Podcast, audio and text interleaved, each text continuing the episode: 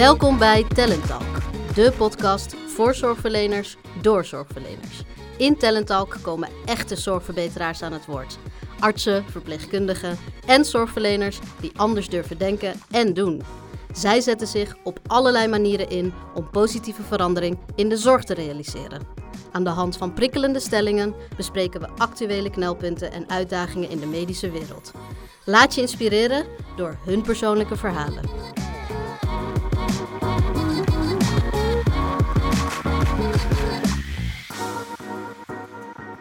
Nou, welkom en leuk dat je luistert naar de allereerste aflevering van Talent Talk. Ik ben Felicia, uh, ik ben arts. Ik heb ruim twee jaar gewerkt in de psychiatrie en ben nu manager zorgverleners bij Talent Care. Ik zit hier gelukkig niet alleen. Uh, op links van mij zit Maaike Blazer en op rechts Teske Egli, allebei ANIOS in de eerste lijn. En vandaag gaan we het hebben over het rapport dat artsenorganisatie De Jonge Dokter in juli publiceerde. Uh, zij deden onderzoek naar werkdruk en werkplezier onder jonge dokters en daar kwamen nogal opzienbarende resultaten uit. Maar voordat we daarin duiken wil ik jullie vragen jezelf even wat uitgebreider voor te stellen. Om te beginnen met Teske. Uh, jij hebt zowel nationale als internationale ervaringen. Ja, klopt. Um, nou, ik ben dus Deske, ik ben 27 jaar en ik heb eerst een jaar um, in Nederland op de interne geneeskunde gewerkt. En toen dacht ik, uh, ik vind het wel even mooi in Nederland, dus toen heb ik mijn koffer gepakt en ben ik uh, een jaar in Aruba gaan werken. Um, daar ook als zaalarts in het ziekenhuis gewerkt. Uh, superleuk om dat dus van een andere kant, in een andere cultuur, een ander zorgsysteem te zien. En nu terug in Nederland en werk ik in de psychiatrie. En waar werk je op de psychiatrie? Op een medium care afdeling, dus een semi-gesloten afdeling, acute psychiatrie. Oké. Okay. Hey, en Maaike, ik noem jou altijd gekscherend een eerste lijn allrounder, maar ik denk dat dat geen woord te veel gezegd is. Nee, nee, dat klopt. Ik, heb nu, uh, ik ben Maaike, ik ben 29 jaar en ik heb nu vier jaar als ANIAS gewerkt. Uh, eerste jaar in de kinder- en jeugdpsychiatrie, samen met jou op de acute. Um, en daarna een jaar oudergeneeskunde, revalidatie en verschillende uh, PG-afdelingen. En toen toch weer de psychiatrie, de volwassen crisisdienst. En daarna heb ik uh, in de verstandelijke handicaptenzorg gewerkt. En um, tijdens de kooschappen krijg je altijd de vraag: wat wil je laten worden? Weet je dat al? Inmiddels wel. Na vier jaar is het zover. Heb ik de knoop doorgehakt. Ik, ik ga een opleiding voor arts verstandelijk handicapten. Yes, dus je bent aangenomen. Ik ben aangenomen, Super. ja. Ja, ik had een hele lange zoektocht geweest van mij, maar het klopt zo, ja. Fijn. Teske, weet jij dat ook al? Uh, ja, ik wil heel graag huisarts worden, maar ik ben nog niet aangenomen. Ik ben bezig uh, met het sollicitatieproces. Dus. Oh, spannend. Ja. hey, Maaike, jij uh, zit bij de jonge dokter. Klopt. Um, en jij hebt het onderzoek uitgevoerd hè, waar ik het net over had. Kan je daar kort wat over vertellen? Wat je hebt gedaan en wat de belangrijkste resultaten daaruit waren? zeker. Ja, wij, de jonge dokter is ontstaan omdat we de zorg willen veranderen. En we merkten dat er vooral bij de jonge artsen wat um, uh, veel, uh, nog veel beter kan. Um, maar eigenlijk is daar nog helemaal geen onderzoek naar gedaan. Dus we willen van alles anders omdat er een probleem is, maar je hebt nog nooit bewezen dat dat probleem er daadwerkelijk is. Dachten, nou dan moeten we dat onderzoek maar zelf gaan doen. um, dus we zijn zo gestart met eerst allerlei vragen die we zelf vanuit de verhalen om ons heen uh, dachten, volgens mij zit daar een probleem, daar moeten we naar vragen. Dus vooral uh, beschrijvend, um, eh, zoals heb je wel eens overwogen te stoppen. En later zijn er eigenlijk steeds meer mensen die een beetje bijgekomen... die ook gevalideerde vragenlijsten naar uh, burn-out en welzijn, um, supervisie. Dus toen konden we het nog naar een wat hoger niveau tillen. Um, en daar komen inderdaad wel opzienbarende resultaten uit, want het is allemaal onder jonge artsen afgenomen, maar toch heeft al meer dan de helft overwogen om, uh, om gewoon een heel ander vak te gaan doen. Hm. Um, er wordt ook structureel heel veel overgewerkt. Dat wisten we wel, hm. maar ja, hoeveel is dat bij die ANIOS? Nou, dat wisten we eigenlijk nog helemaal niet. Um, dus dat is gemiddeld negen uur per week. Um, en ook, uh, ze la laat zien dat mensen wel heel erg bevlogen zijn, maar dat er ook wel heel veel uh, dingen zwaar wegen. Die het, het vak, wat mensen met heel veel liefde doen, toch echt um, soms moeilijk vol te houden maken. Ja, ja. En waar werken deze uh, artsen? En want jullie werken allebei in de eerste lijn. Ja, nee, het is on, uh, afgenomen ook veel in ziekenhuizen. Dus het, uh, het, alle specialismes komen er wel in voor. Um, ja. Ook veel ziekenhuizen, buiten het ziekenhuis, ook sociale geneeskunde. Um, ja, alles eigenlijk. Je stipt al een aantal belangrijke resultaten aan. Ehm, wat ik heel graag met jullie wil doen is, ik ga een aantal resultaten langs van het onderzoek. Ehm, en heb daar een aantal stellingen bij bedacht. En ik ben gewoon heel nieuwsgierig hoe jullie daarover denken. Ehm, eh, je, je, zegt het net al, hè, uit het onderzoek blijkt dat zowel ANIOS'en als AIOS'en gemiddeld 7 tot 9 uur per week overwerken. Ik schrok best wel van dat getal. Uh, dus fulltime komt dat neer op een 50-urige werkweek. Uh, en daarbij blijkt dat 70% niet wordt gecompenseerd in tijd en 80% niet in geld. Um, dat herken ik. Ik heb zelf ook veel overuren gemaakt. Maar de stelling die ik hierbij heb bedacht is: dokters moeten voor overuren altijd uitbetaald krijgen in geld of tijd. Hoe denken jullie daarover? Nou, ik ben het er grotendeels mee eens. Alleen niet helemaal met het altijd. Want het hoort ook wel een beetje bij het doktersvak. En iedereen is heel bevlogen. Dus als er een keer net voordat je dienst eindigt iets acuuts gebeurt. Ja, iedereen vliegt in. Dat hoort er, daar hebben we voor gekozen. Dat hoort er ook wel bij. Mm -hmm. Maar ik vind wel dat dat structurele overwerk, dat daar iets aan gedaan moet worden. Want um, ik ken genoeg mensen die vier dagen per week werken. Omdat ze dan toch qua tijd op een fulltime week uitkomen. Um, dat weet iedereen. En toch, uh, dus je krijgt minder geld terwijl je eigenlijk werkt zoals je normaal in vijf dagen zou moeten werken. Mm -hmm. um, dat, vind ik, dat vind ik niet oké. Okay. Maar het incidenteel overwerken, nou, ik vind niet dat elk minuutje dat daar per se iets um, altijd tegenover hoeft te, te, staan. Je doet het immers voor je patiënt. Maar dat structurele, ja, ik vind dat niet oké. Okay.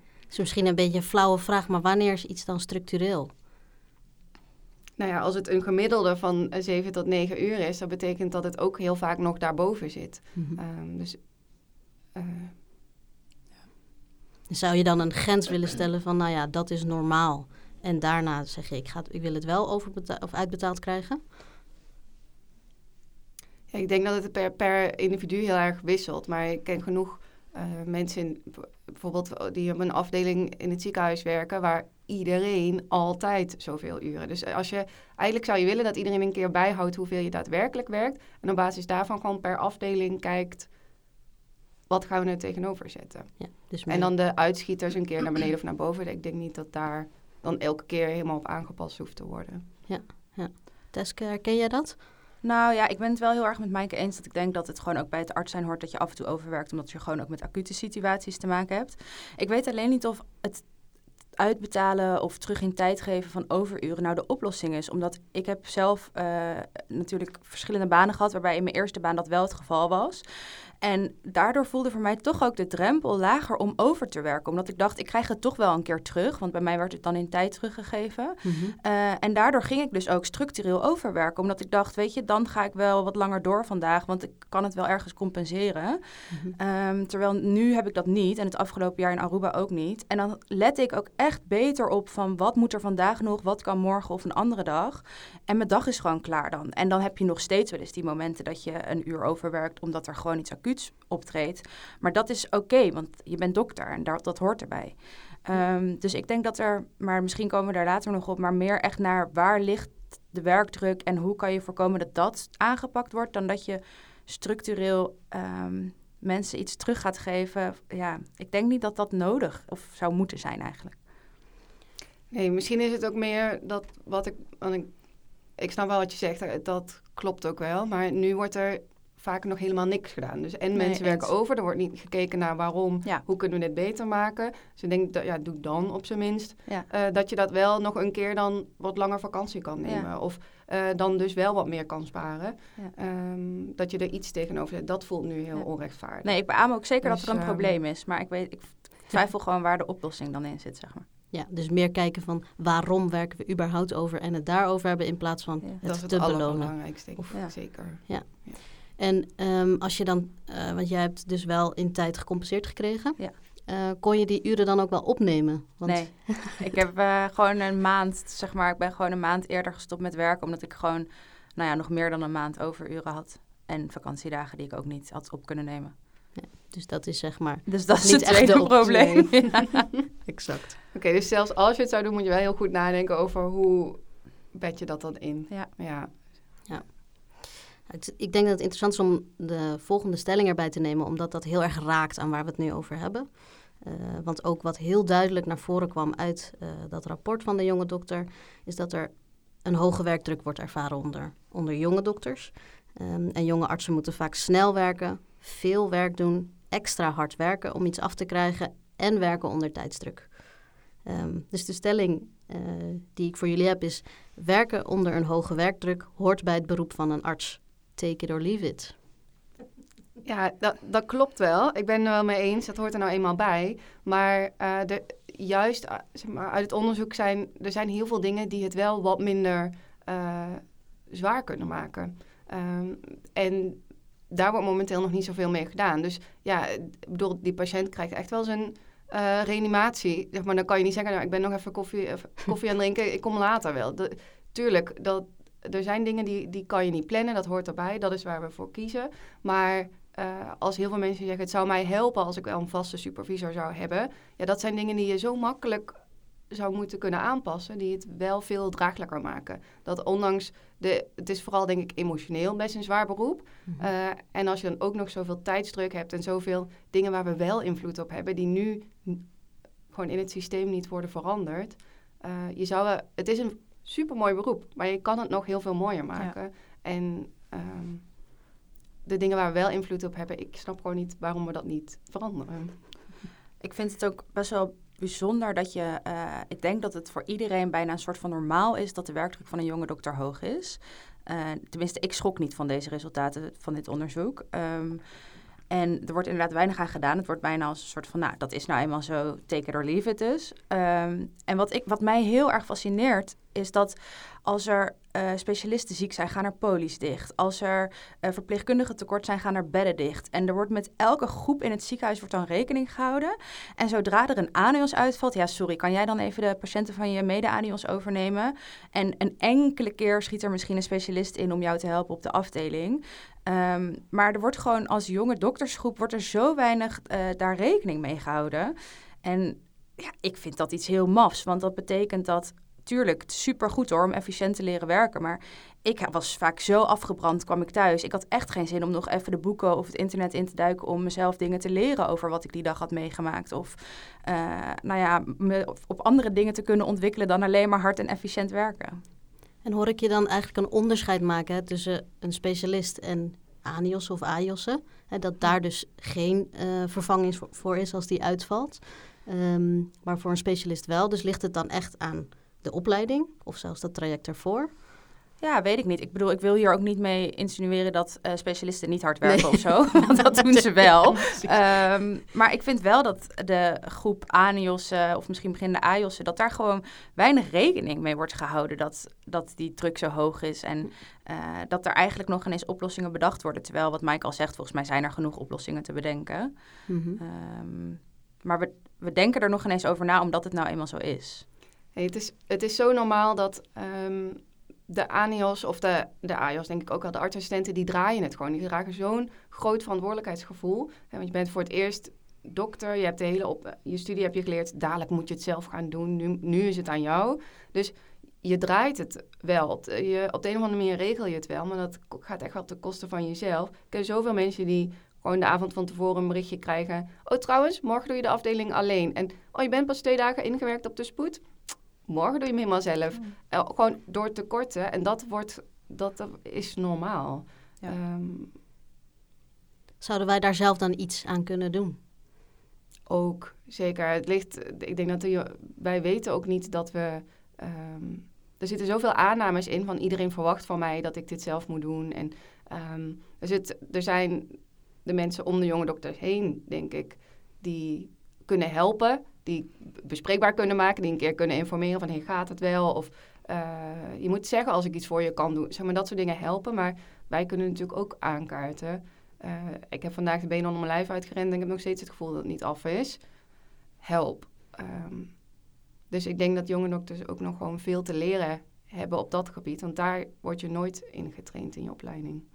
Nee, dus doordat wij al van tevoren aannemen, hoge werkdruk hoort erbij, mm -hmm gaan we vanzelf rennen. Ja, ja. en je rekt die grens steeds verder op.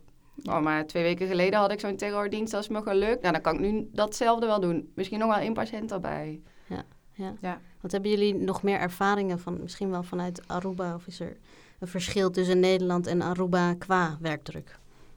Ehm, ja, ik vond daar de werkdruk iets hoger liggen, maar dat kwam met name ehm, omdat ik daar gewoon meer patiënten had op een zaal. Eh, en daar was ik echt de hele dag bezig met regeldingetjes, regeldingetjes, dingen afkrijgen. Maar of ik nou echt per se betere zorg leverde daardoor, denk ik niet.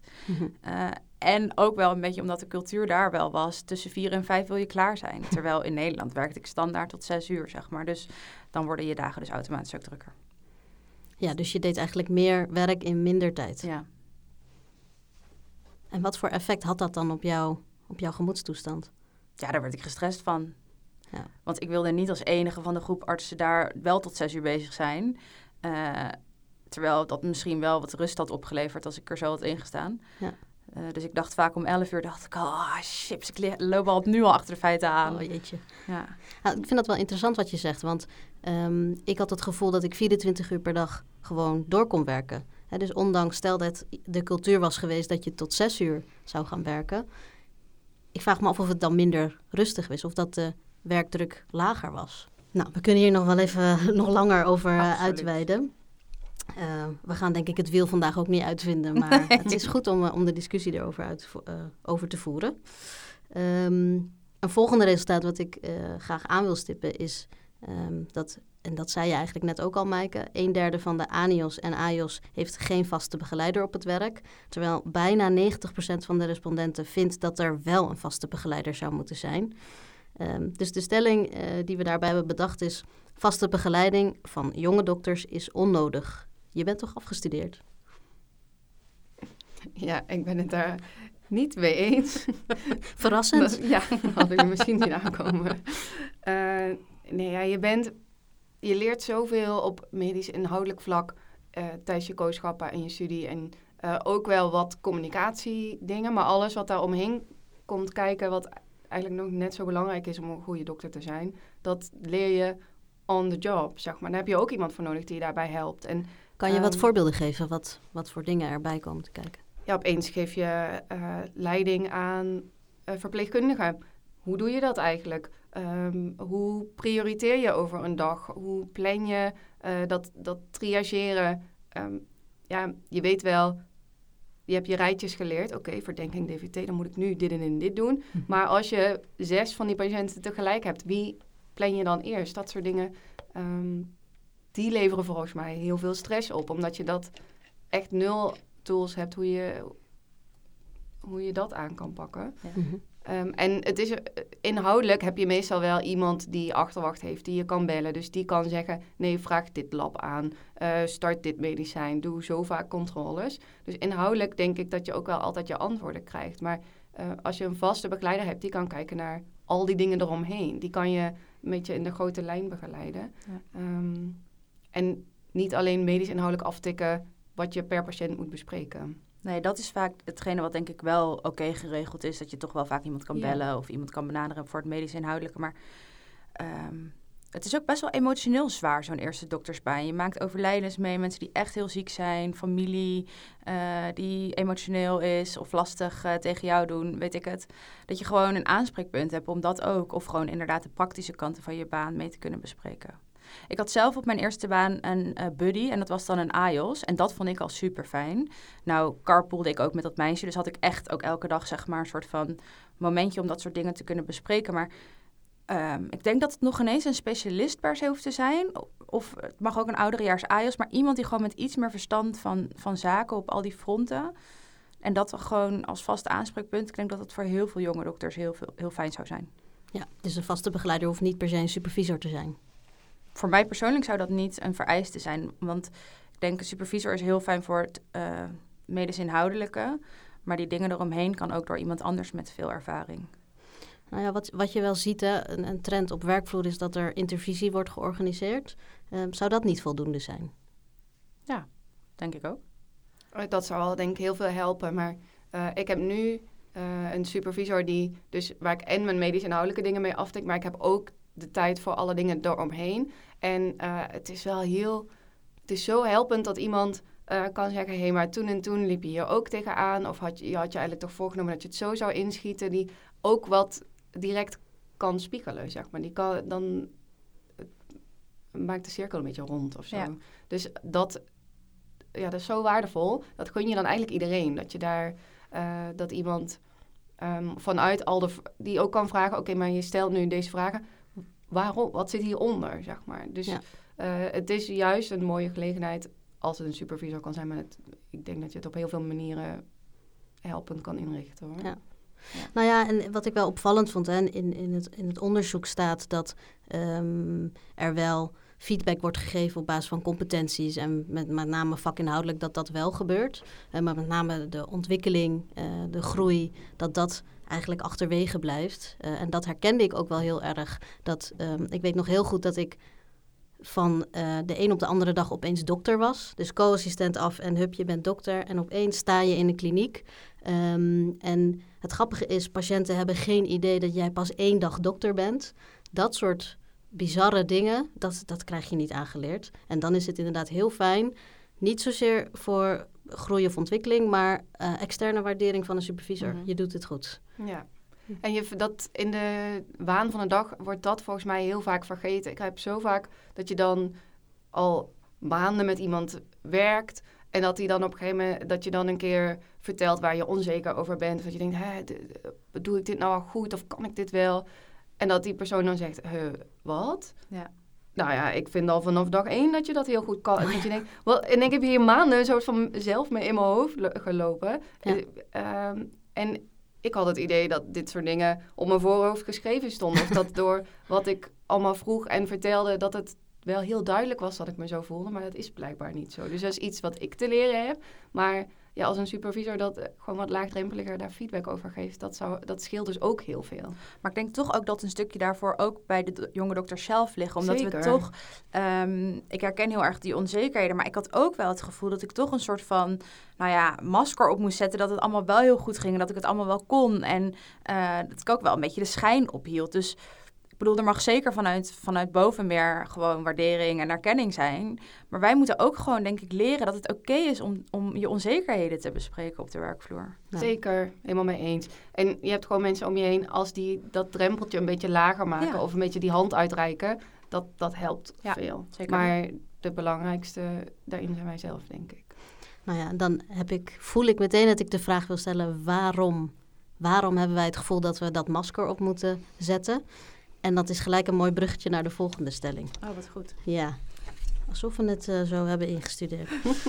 Ehm, nou ja, er zijn in het onderzoek ook veel vragen gesteld over de ervaren veiligheid. Hè. Vandaar dat het een mooi bruggetje is. Ehm, de vragen gaan bijvoorbeeld over machtsmisbruik en over seksuele intimidatie. Ehm, en de stelling die ik dan ook wil inbrengen is... het huidige zorgsysteem is een veilige leeromgeving. Dat raakt natuurlijk heel erg aan wat je net zei. Ehm, ik denk dat er steeds meer plekken komen die daar aandacht voor hebben. Maar dat het zeker nog niet de norm is. En wat, wat, is, wat is dan veiligheid? Hoe voelen jullie je bijvoorbeeld nu op je baan? Ehm, nou, ik, ik denk dat dat ook wel persoonlijk is. Maar ik heb nog steeds eh, wel dat ik zoiets heb van... ik ga eerst wel echt kijken of het me echt niet lukt. En als, het dan, als ik dan toch ergens in vastloop, dan ga ik het misschien wel bespreken. Aan de andere kant merk ik wel dat na 2,5 jaar eh, dokter zijn... dat die drempel wel steeds lager wordt. Dat ik denk, Mhm. ja, ik ben ook maar een mens, kom op. Ja. Ehm, maar dat had ik in mijn eerste baan niet zo. Nee. Ik denk dat het eh, inderdaad, volgens mij, iedereen voelt dat het, dat het anders moet, die zorgcultuur. Dus volgens mij wordt het steeds veiliger, er wordt heel veel aan gedaan. Maar we zijn denk ik nog niet waar we zouden moeten zijn. Ehm, ik denk, voor mij zit het grootste gedeelte van, als ik me onveilig voel, dat, het, ehm, dat heel veel dingen in onze cultuur nog een beetje onbespreekbaar zijn. Dus je, bent, je hebt heel, heel vaak het gevoel dat je alleen bent, terwijl iedereen dat gevoel blijkbaar Mhm. heeft. Ja. Ehm, dus de, volgens mij, alle dokters zijn zo ontzettend streng voor zichzelf. En bijna iedereen heeft de hele tijd dat masker op. Ehm, en eh, door dingen niet te bespreken, door niet te kunnen uiten wat echt je afwegingen zijn. Want dadelijk gaat hij misschien, de- zegt hij, dat had je al lang moeten weten. Hoe lang ben jij nou dokter? Dat, dat, soort, dat gevoel ehm, draagt bij aan een gevoel van onveiligheid. En volgens mij is het in de praktijk, als je het wel uitspreekt, meestal reageren mensen daar juist heel goed op. op, ja. Maar die cultuur maken we wel met z'n allen. En eh, dat masker, of dat idee van de dokter die dat altijd op heeft, dat houden we ook een beetje met z'n allen in stand. Ja. Ik denk dat voor mij is dat het grootste gevoel van onveiligheid. Ja, dus echt het fouten bespreekbaar kunnen maken, onzekerheid bespreekbaar kunnen maken. Ja. Ja, en ook gewoon kunnen zeggen, nou, dit raakt me heel erg, of dit was echt heftig, even kunnen ventileren. Dat is helemaal niet heel gebruikt. Dat is een soort van incidenteel dat, eh, dat daar echt even een moment aan wordt gewijd. Terwijl ik denk dat dat zou eigenlijk de regel, regel moeten zijn. in Maar plaats waarom, waarom kan dat nu niet? Omdat we alles maar moeten kunnen dragen of zo. Ik heb het idee dat als er iets heftigs gebeurt, dat er ook heel vaak een grapje of zo van wordt gemaakt. Of dat Hmm. mensen een beetje cynisch dan reageren. Terwijl eigenlijk je misschien gewoon zou moeten zeggen van jeetje, wat was dit heftig wat er nu gebeurd is met deze patiënt of deze situatie. uitzending. Mhm. Maar dan wordt het vaak toch een beetje, ja, ik weet niet. Alsof dat, ehm Heb je alsof daar- alles maar moeten kunnen. Ja. Heb je daar een voorbeeld van? Nou, ik heb nu niet specifiek een voorbeeld, maar ik denk wel dat het eh, de tijdsdruk en die volle agenda, mensen willen vaak er wel over praten. Dus als er een heftig incident is geweest in zo'n ochtendoverdracht, dan is er meestal iemand die daarna komt en zegt, oh hé, wat, wat erg dat het is gebeurd. Ik heb nu poli, maar eh, sterkte. Weet je, dus er, er is geen moment waarin je daarbij kan stilstaan, want iedereen werkt al zoveel over. Iedereen, dus de mensen willen eigenlijk wel, maar het komt nu even niet uit. En het- dat is elke dag zo. Ja. Ehm, dus de, de tijd daar echt voor inruimen. Ja, je moet dan andere dingen schrappen. En daar komt dat verantwoordelijkheidsgevoel dan. Ja, je, je patiënt mag er niet ten koste van gaan. Dus dan ga je het zelf maar weer dragen. Ja, of een andere mindset van wat vind ik belangrijk. Als je inderdaad zegt, hè, maar poli die begint dan.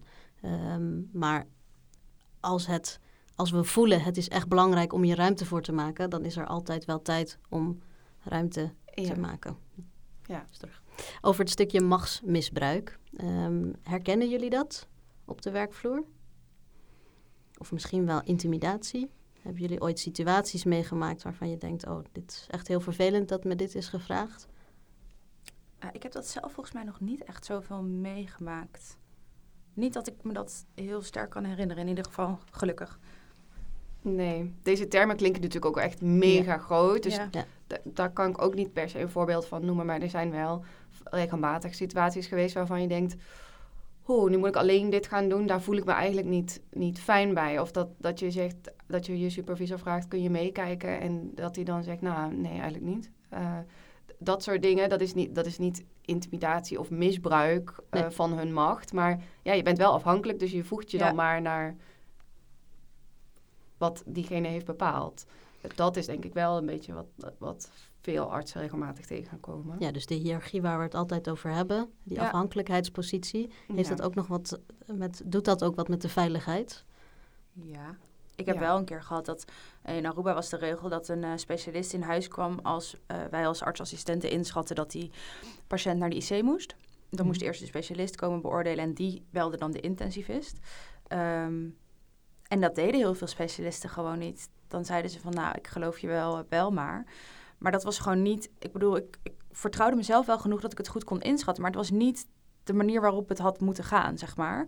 En dan ging ik dus een taak op me nemen die eigenlijk helemaal niet voor mij was weggelegd. Ehm, Wat dus automatisch een stukje onveiligheid met zich meebrengt, denk Ja. ik. Ja, en daar komt eigenlijk dus weer, waarom spreek je je dan niet uit? Ja, en dat is dus die Ja. hiërarchie. Want eigenlijk heb je dat gedaan, want je hebt die persoon gevraagd. Ja. En die zegt dan nee. Dus ja, het voelt alsof Ja. er niks wordt gedaan met dat je je uitspreekt. Soms wordt het ook een beetje platgeslagen als je het dan een keer doet. Ehm,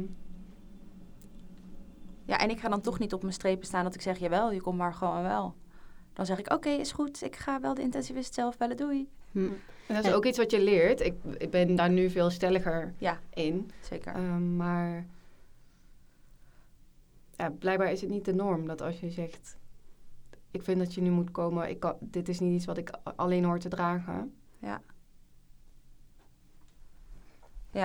Ik denk dat je misschien dat ik niet heel, hele specifieke situaties heb waar ik me echt geïntimideerd voelde, maar meer inderdaad als ik er nu over nadenk, dat voor mijn gevoel supervisoren een beetje misbruik maakten van hun hiërarchische positie. Ja. En ik heb ook wel een keer gehad dat een supervisor eh, in de nacht, in de oudergeneeskunde was dat. eh, het was een beetje een hele vaag verhaal, maar ergens had ik zo'n niet pluisgevoel. Dus ik dacht, ik snap niet waarom ze hier nu voor bedden. Eh, ik kreeg niet helemaal de vinger erachter, maar het voelde niet helemaal pluis. Dus ik had hem al twee keer wel in de nacht over gebeld.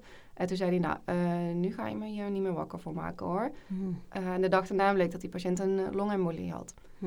Ehm, dus 's ochtends is hij wel naar, naar het ziekenhuis gegaan. Maar ehm, nou, dat voelt mega onveilig als je de hele nacht in je bed Ja. ligt en denkt... er is iets met de patiënt, het klopt niet, ik kan er niet de vinger achter leggen. Maar hij zei, laat maar, niks mee doen, gewoon in bed laten liggen. Eh, mm, dat is echt bizar. En ik heb Ja. inderdaad niet meer gebeld. Hm.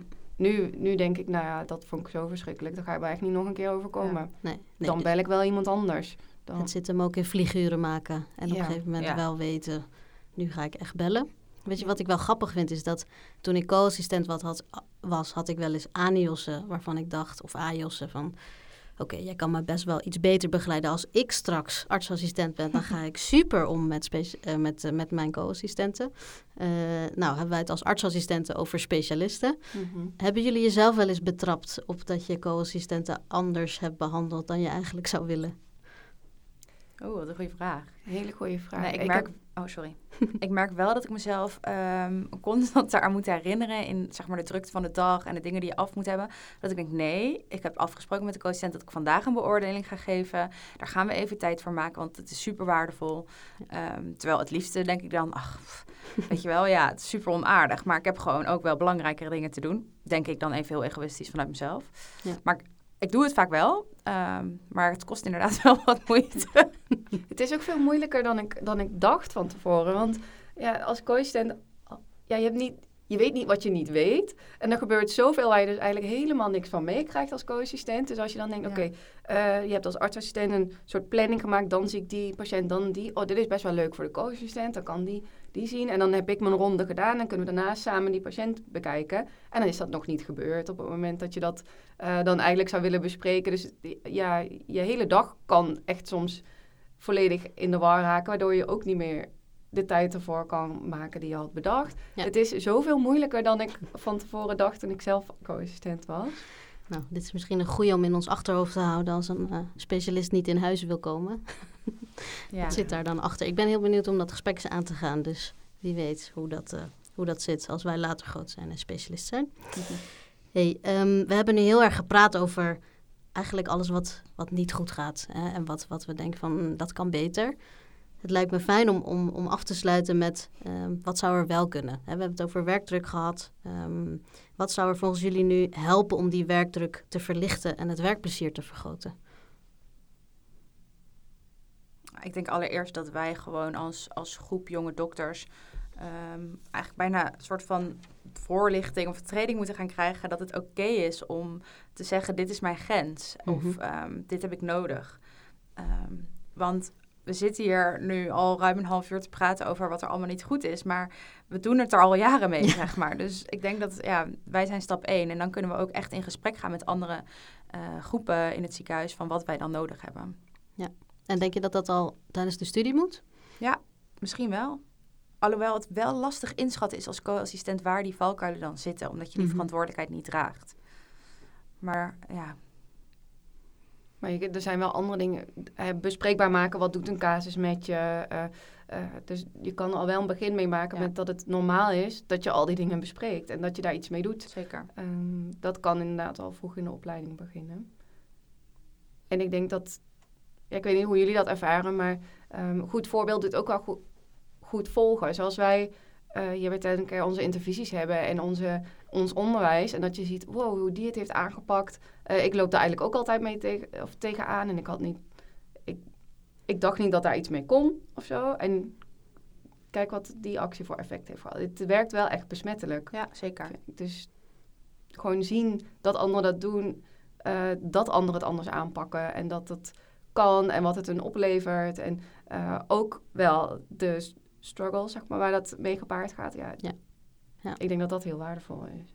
Ja, dus met name de onzekerheid bespreekbaar maken, eh, de prestatiedruk. Ik denk dat dat er ook helpt als we het er überhaupt over Mhm. hebben. En qua tijdsdruk, hebben jullie daar ideeën over? Ik denk dat dat zo verschilt per werkplek. Ehm, ik denk dat er gewoon vaak ook wel onderbezetting is op veel plekken of zo. Mhm. Ehm, maar ik vind dat heel lastig om daar een soort van algemeen iets over te zeggen wat er dan beter kan. Ja. Ik denk dat als je begint met in, in elke ehm, eh, kliniek of instelling waar je dan ook werkt, toch een soort van vast aanspreekpunt. Of het nou een supervisor, een Ja. IOS, weet ik veel wat. eh, waarin je dat soort dingen kan bespreken. Dan wordt het denk ik ook sneller opgepikt.